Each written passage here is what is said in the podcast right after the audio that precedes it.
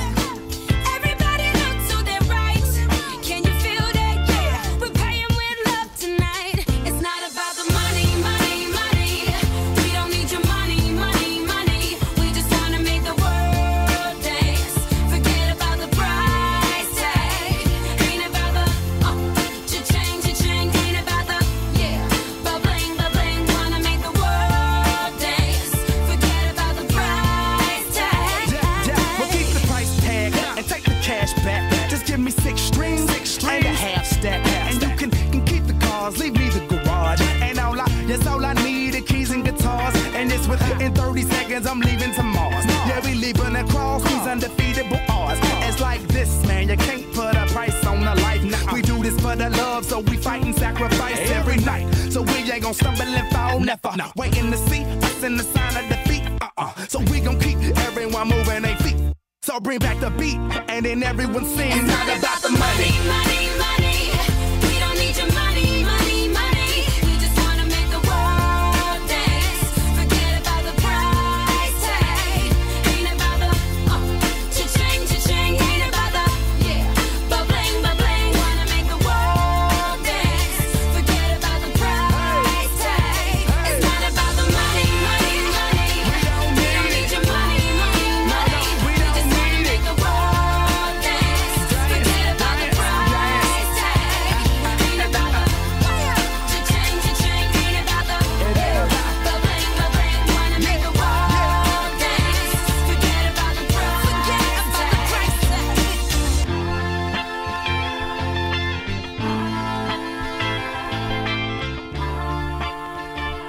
Here 104.3 The Way FM. You are listening sa Hugot Radio at ang topic natin today ay financial insecurity and how to get out of debt, utang, and stay out of debt by Harold Sela.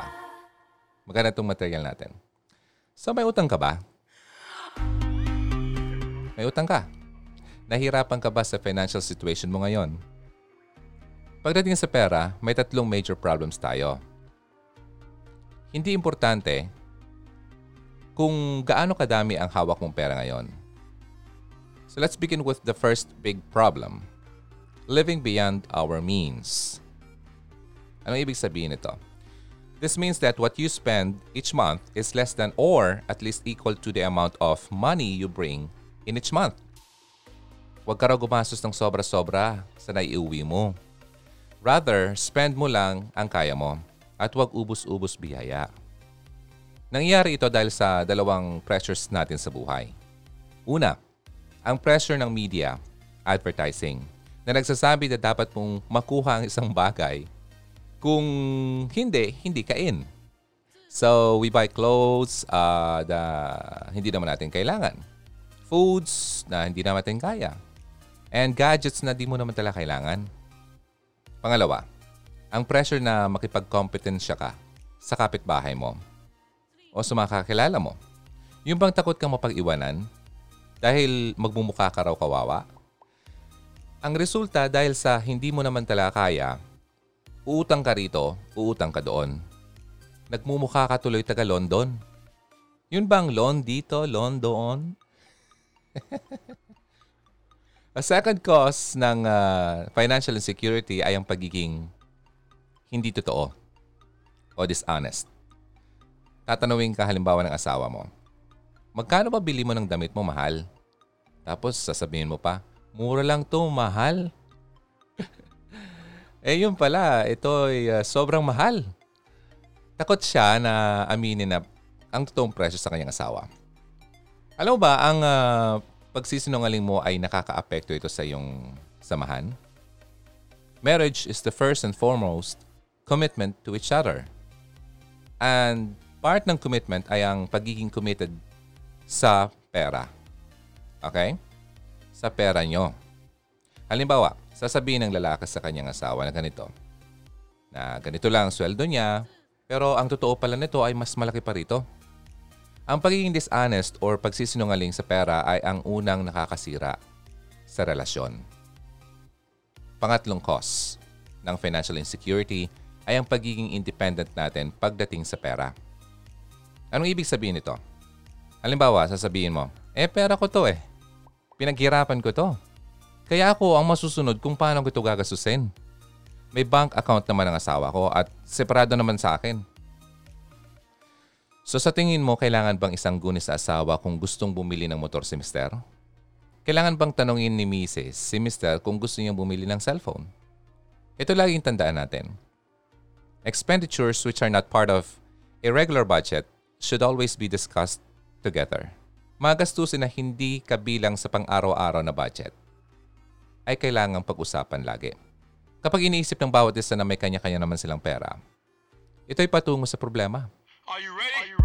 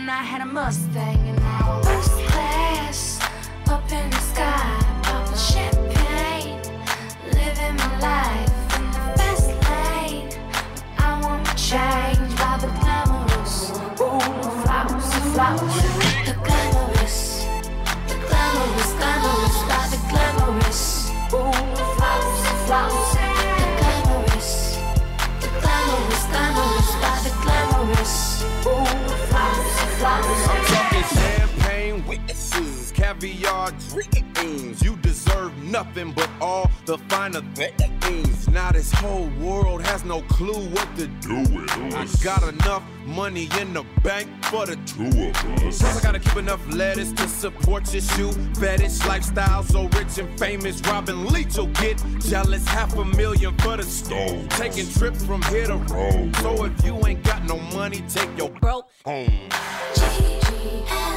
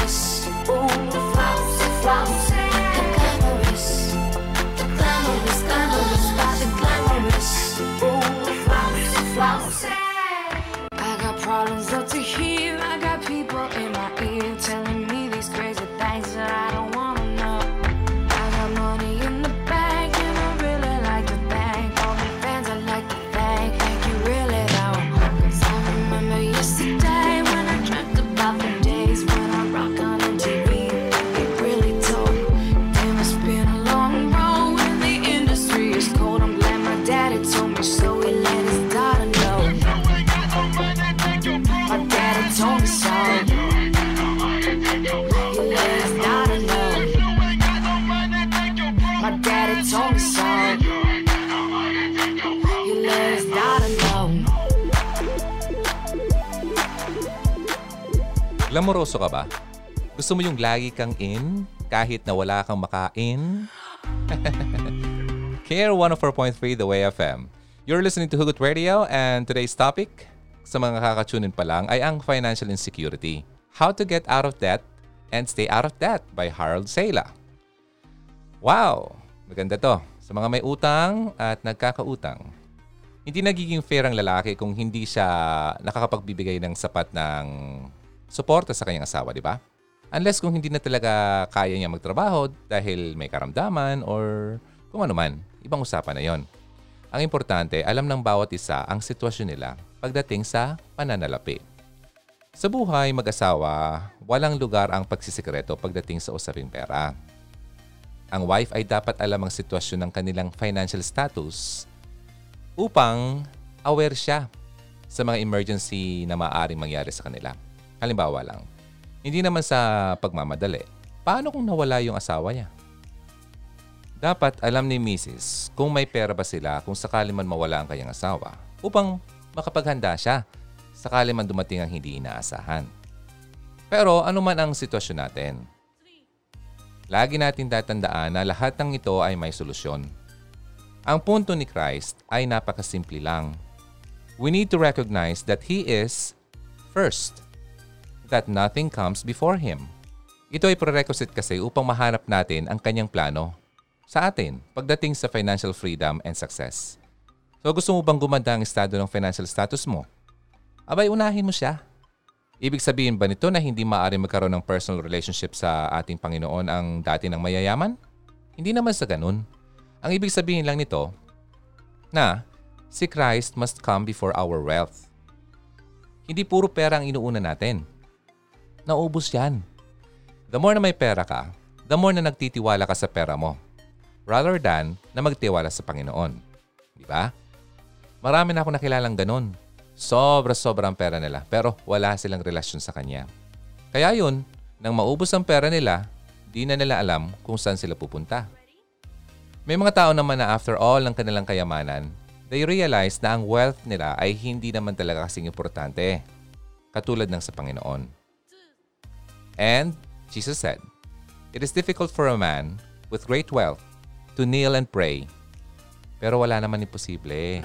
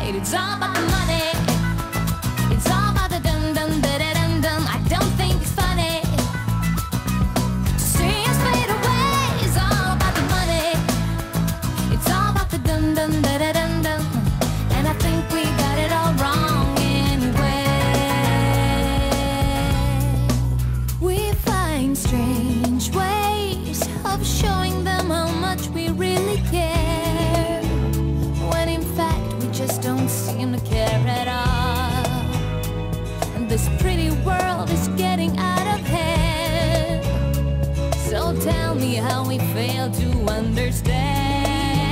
It's all about the money.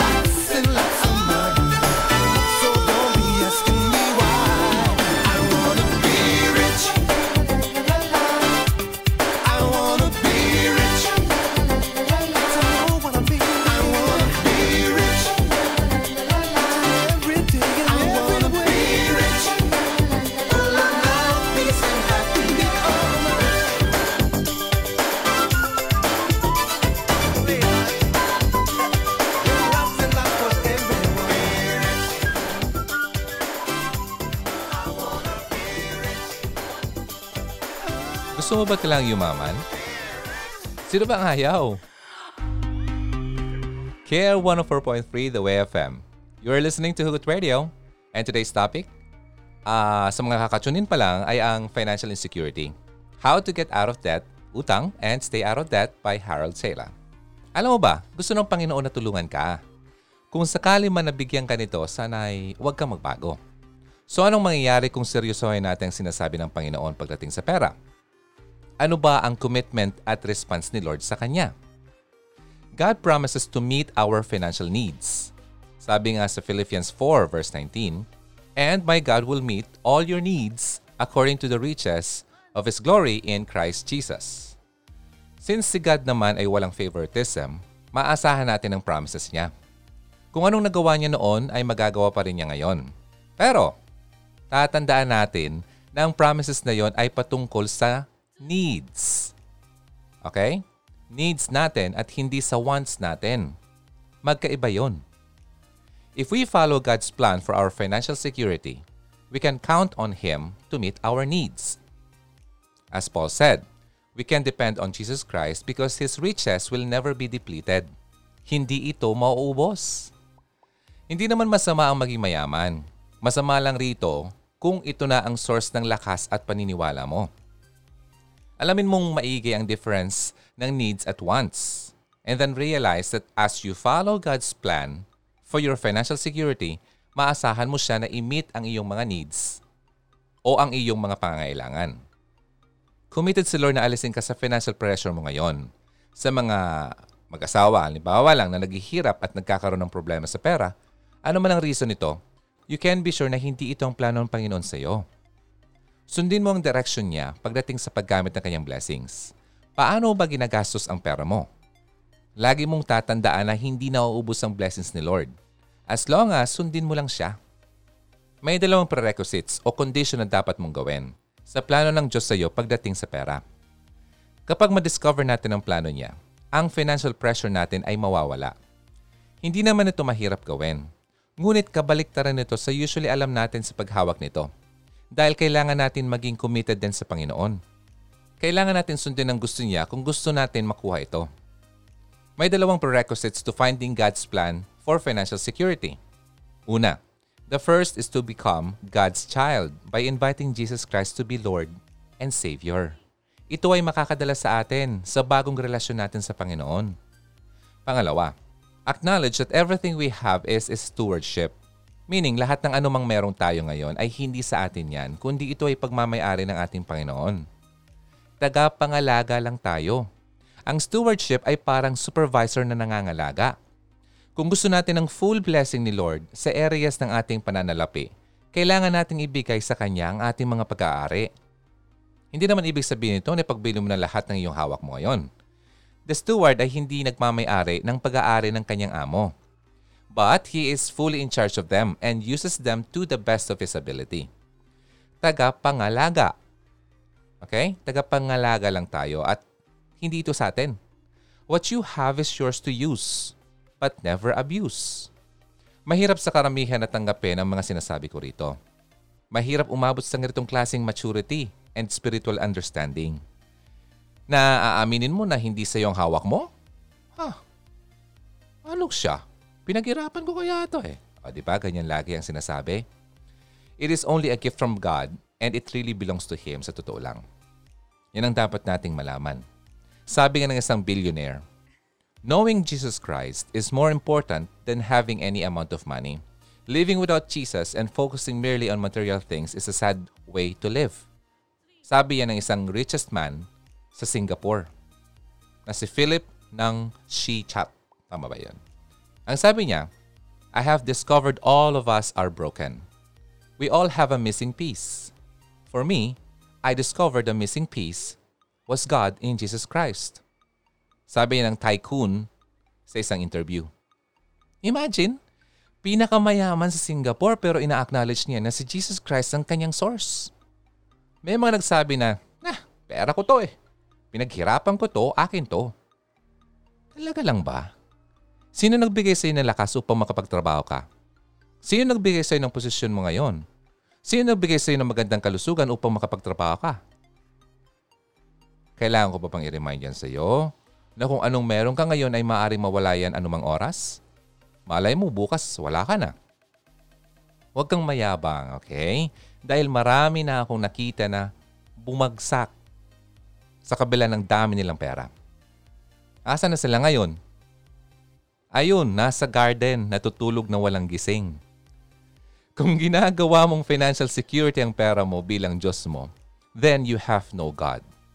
Bakit hesitant ka bang i-acknowledge ang pera mo na hindi sa'yo? Wala ka bang tiwala na mabibigyan ka ng wisdom ni Lord upang i-manage ang pera mo?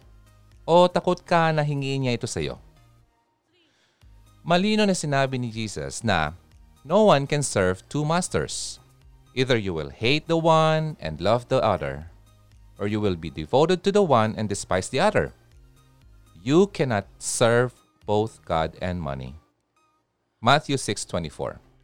This means that we cannot possibly serve the God of money and put God first at the same time. May isang kwento. May isang lalaki ang lumapit kay Jesus. Sabi niya, Good teacher, what shall I do to inherit eternal life? And Jesus said to him, You know the commandments. Do not murder. Do not commit adultery. Do not steal. Do not bear false witness. Do not defraud. Honor your father and mother. Sabi ng lalaki, Teacher, eh, nagawa ko naman itong lahat. And looking at him, sabi ni Jesus, Jesus felt a love for him. Kaya sinabi niya to, One thing you lack. Go and sell all you possess, and give it to the poor, and you shall have treasure in heaven. And come, follow me. Makita yan sa Mark 10, uh, verses 17 to 21. What happened? Anong, anong nangyari? Yung lalaki, he went away malungkot. Kasi sobrang yaman niya na hindi niya kayang i-give up ang kanyang wealth.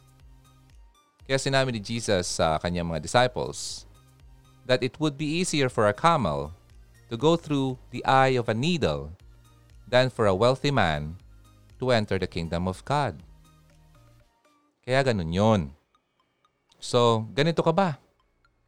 Alam mo, when we make wealth our God, kapag sinudiyos mo na ang pera mo, there isn't much room for anything or anyone else. Wala nang puwang ang anuman sa iyo. Alright, let's take a break and uh, when we get back, I will share with you ang mga dapat nating sundin upang maging secure tayo sa ating pananalapi. Stay with me. My name is Ronaldo. You're listening to Hugot Radio sa Care 104.3, The Way FM. More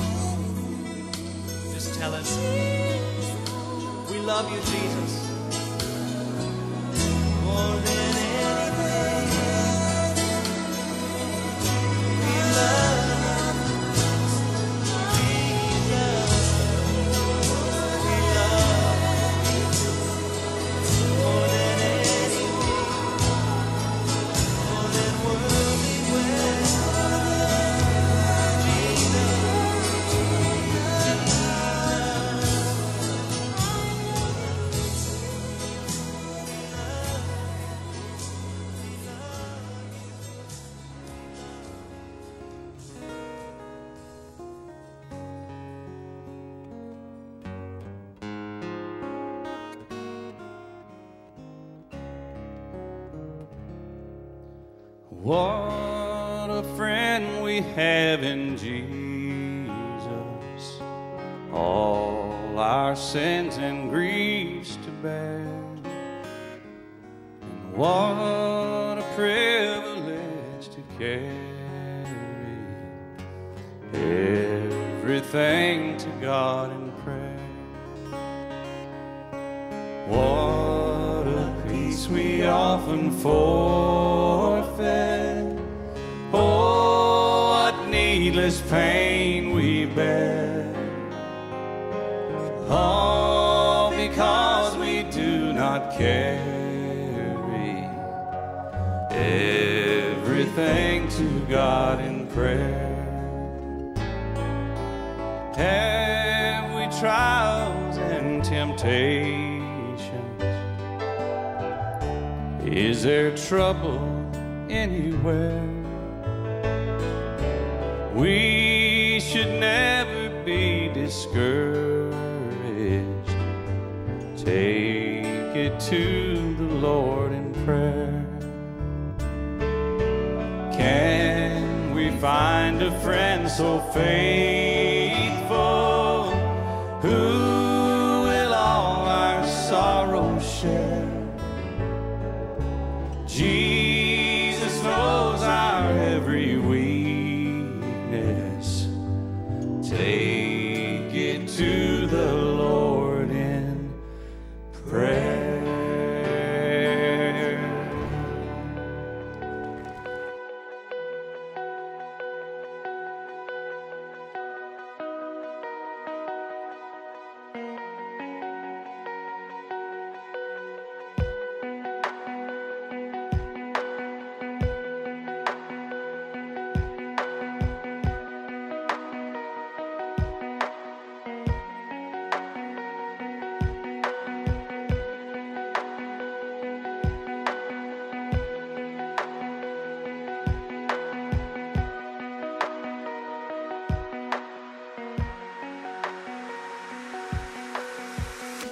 KO 104.3 The Way FM. You are listening to Hugot Radio and today's topic, sa mga kakatunin pa lang ay ang financial insecurity.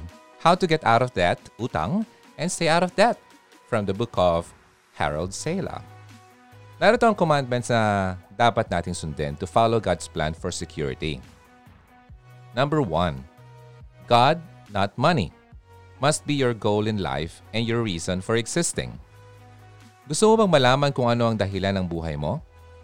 Sagutin mo ito. Ano ba ang pinaka-importante sa akin? Jesus said, But seek first His kingdom and His righteousness, and all these things will be given to you as well.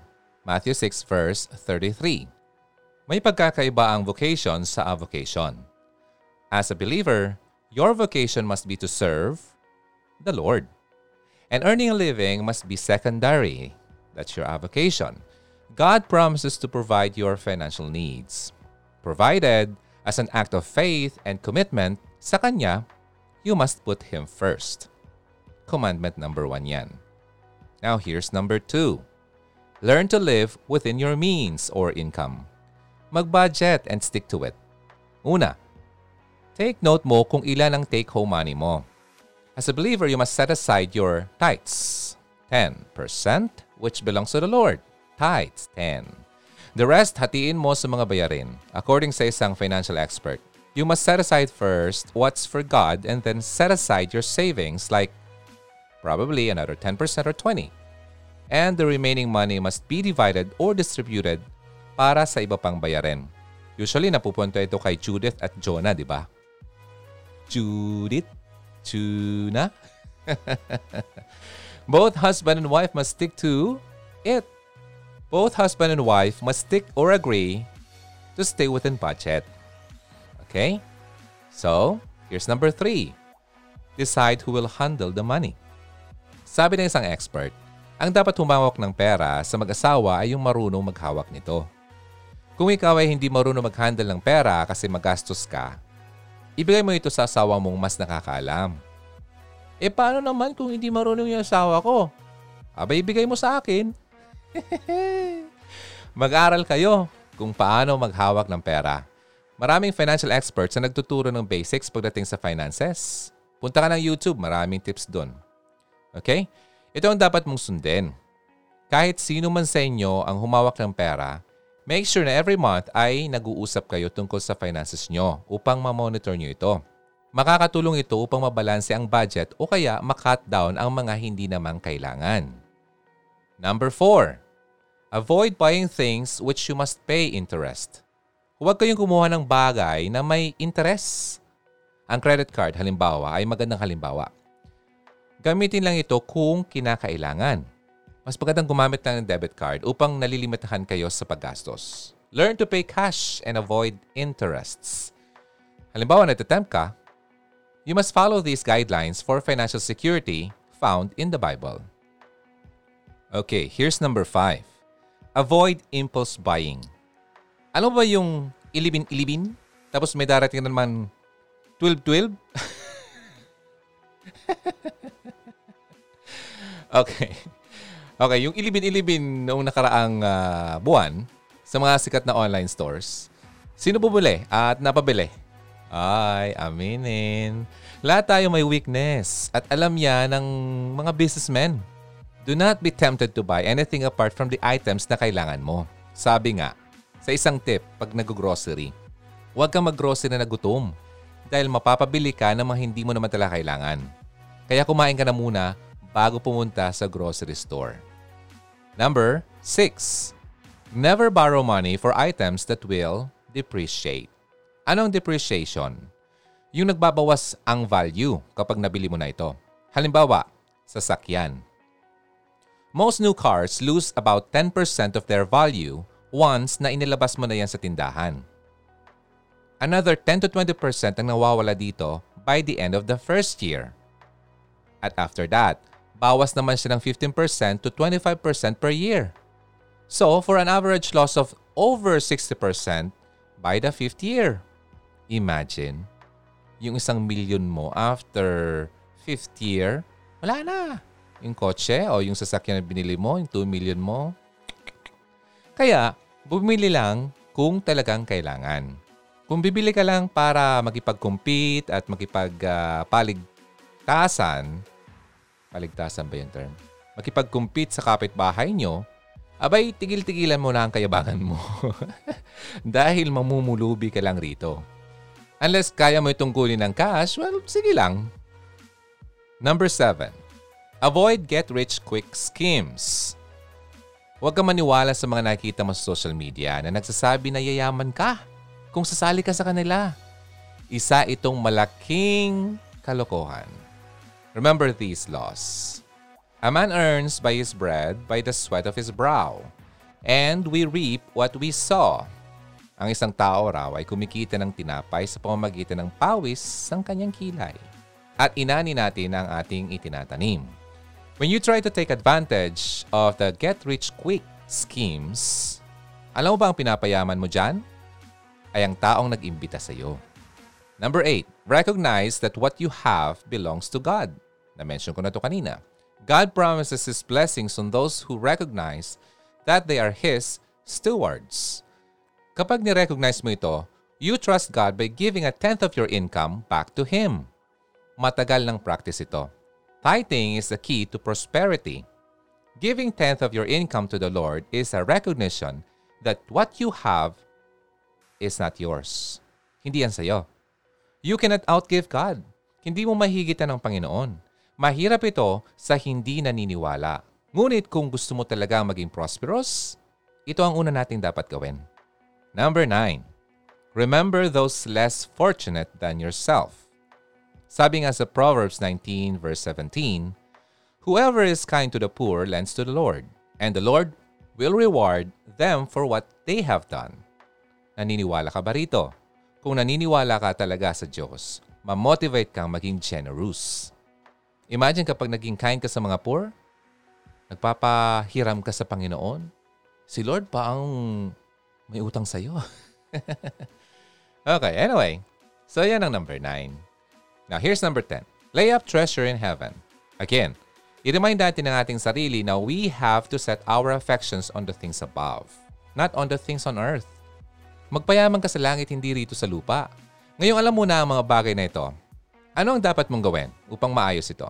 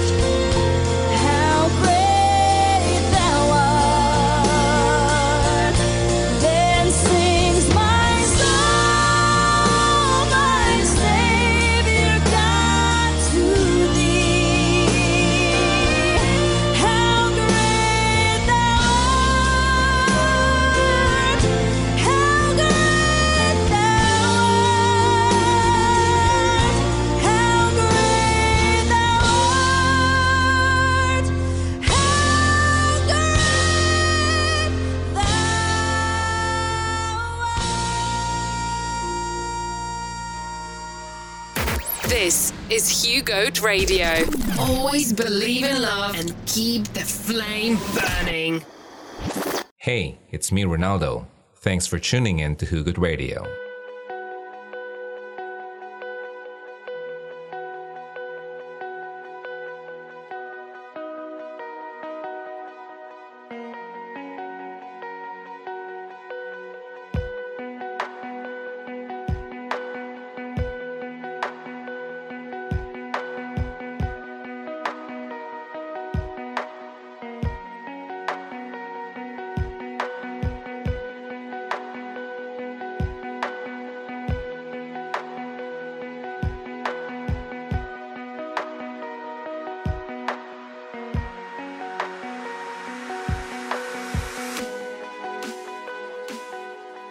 Kayo po nakikinig sa Hugot Radio at ang pinag-uusapan natin ngayon ay kung paano ka makawala sa utang. Okay? Ngayon, alam mo na. Alam mo na mga bagay na ito. Ano ang dapat mong gawin upang maayos ito? Sige, number one. Alamin mo kung ilan ang utang mo at ilan ang interest nito. Kapag ang tao ay nagkakautang, kadalasan ayaw na nila itong tanggapin. Ang iba nga ay hindi nila alam kung ilan ang utang nila. May mga tao na hindi nila binubuksan ng mga bills nila dahil wala talaga silang pambayad. Obligasyon mong alamin ito. Kung alam mo kung ilan ang utang mo, malalaman mo kung paano mo ito mababayaran. You will not know the solution if you won't identify the problem. Di ba? Matik-matik yan. Alamin mo muna ang problema mo para malaman mo yung solusyon.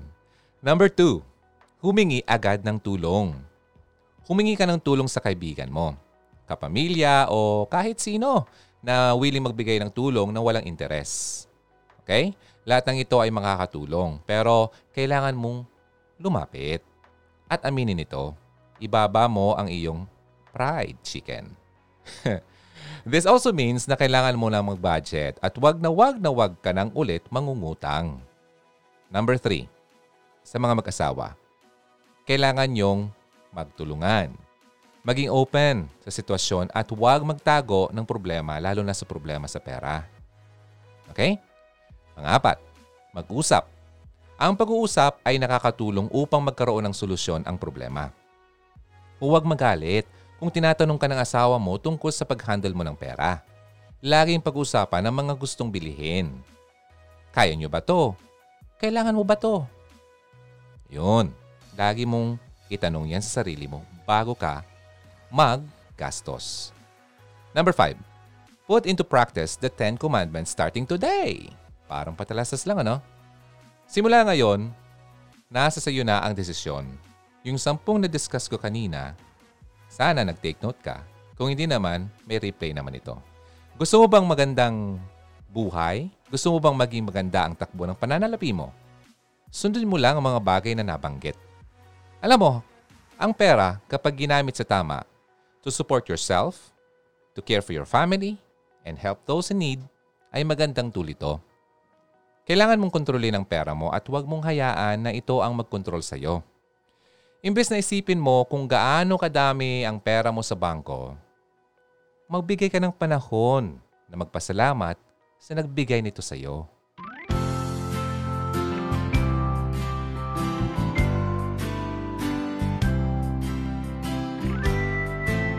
As the world looks upon me as I struggle along, they say I have nothing, but they are so wrong. In my heart, I'm rejoicing how I wish they could see.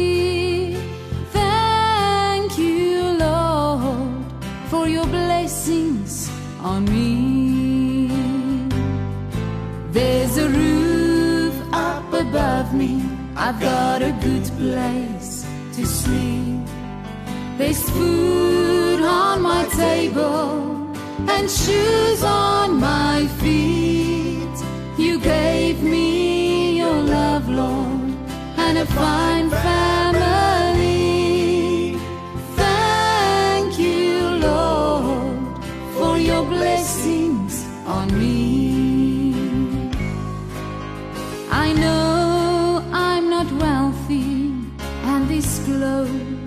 Not me. I don't have much money, but Lord, I have you. To me, that's all that matters, though the world may not see. Thank you, Lord, for your blessings on me. There's a roof up above me. I've got a good place to sleep. There's food on my table and shoes on my feet. You gave me your love, Lord, and a fine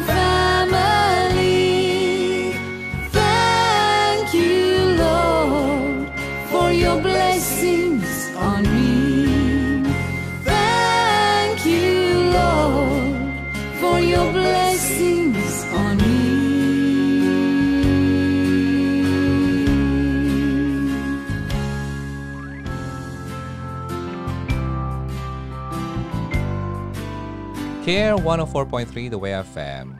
Ito ang Hugot Radio. Sana may natutunan ka sa paghawak ng iyong pera. Abon ulit ang uh, susunod na episode next week. You can uh, follow me sa YouTube. Just look for Hugot Radio. And also find Hugot Radio sa Facebook.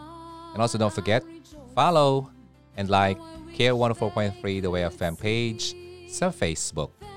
Again, Hugot Radio. Always believe in love and keep the flame burning. I'll see you next time. God bless you. Bye. I've got a good place to sleep. There's food on my table and shoes on my feet. You gave me your love, Lord, and a fine